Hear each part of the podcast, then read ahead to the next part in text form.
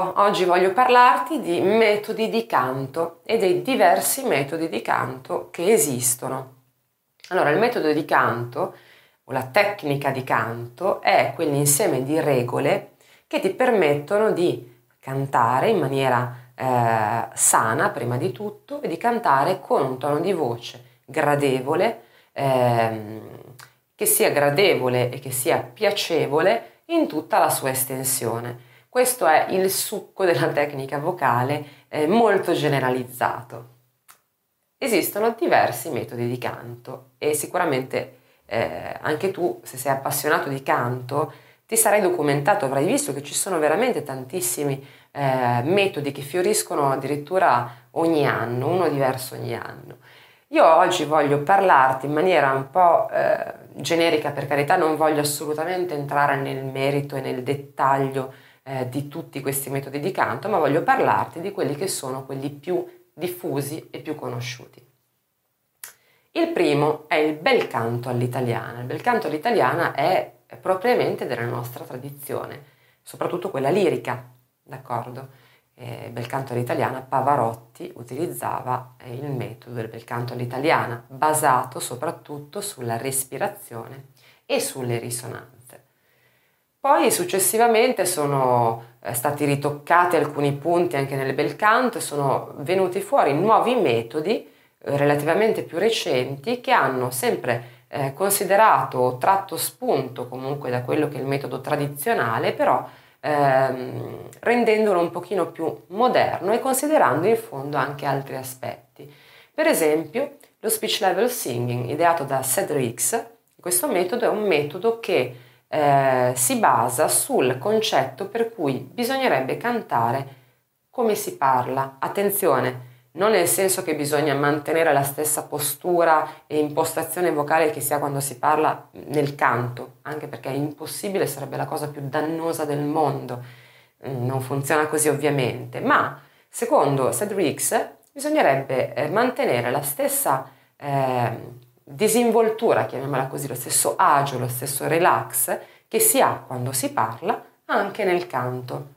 Infine c'è il voicecraft, che è una tecnica di canto che è nata una ventina di anni fa per un'idea di Joe Estil, che è una cantante lirica americana. Questo metodo in realtà recentemente è approdato anche in Italia e ha un po' accantonato tutto quello che è il discorso respirazione per dare maggiore enfasi invece su tutti i meccanismi strettamente legati alla laringe e alle piccole cartilagini, insomma tutto il tratto vocale, insomma.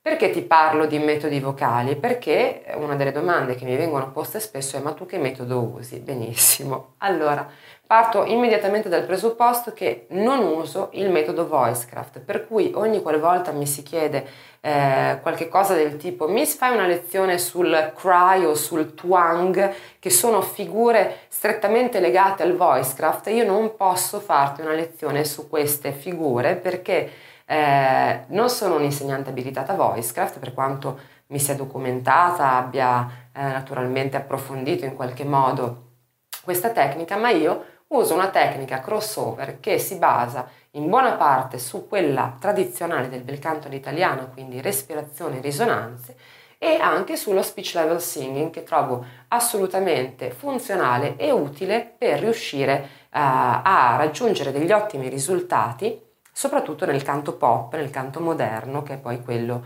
che faccio io, che è quello che è il mio mestiere.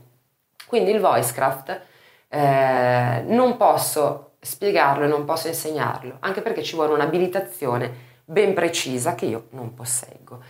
Tutto ciò che io però andrò a spiegarti, forse non tutto, ma molte cose, hanno forse un nome diverso, ma hanno lo stesso significato e hanno lo stesso scopo rispetto a qualsiasi altro metodo vocale.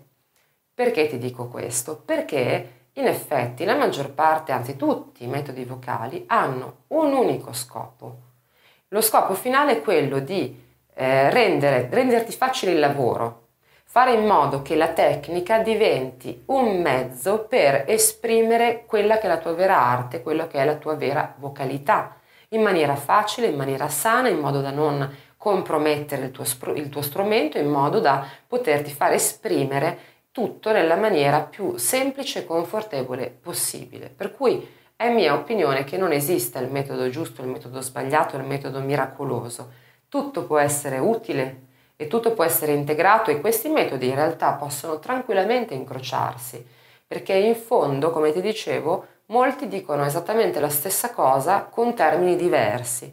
Per cui un suggerimento che ti do è quello di documentarti, cercare di capire magari uno stesso meccanismo tecnico spiegato in maniera diversa, e quindi secondo le diverse scuole, secondo i diversi metodi di canto. Resta il fatto che appunto il metodo di canto deve essere soltanto uno strumento tecnico che deve fare emergere l'indole vera dell'artista, non deve essere il fine ultimo la tecnica, mai, soltanto un mezzo.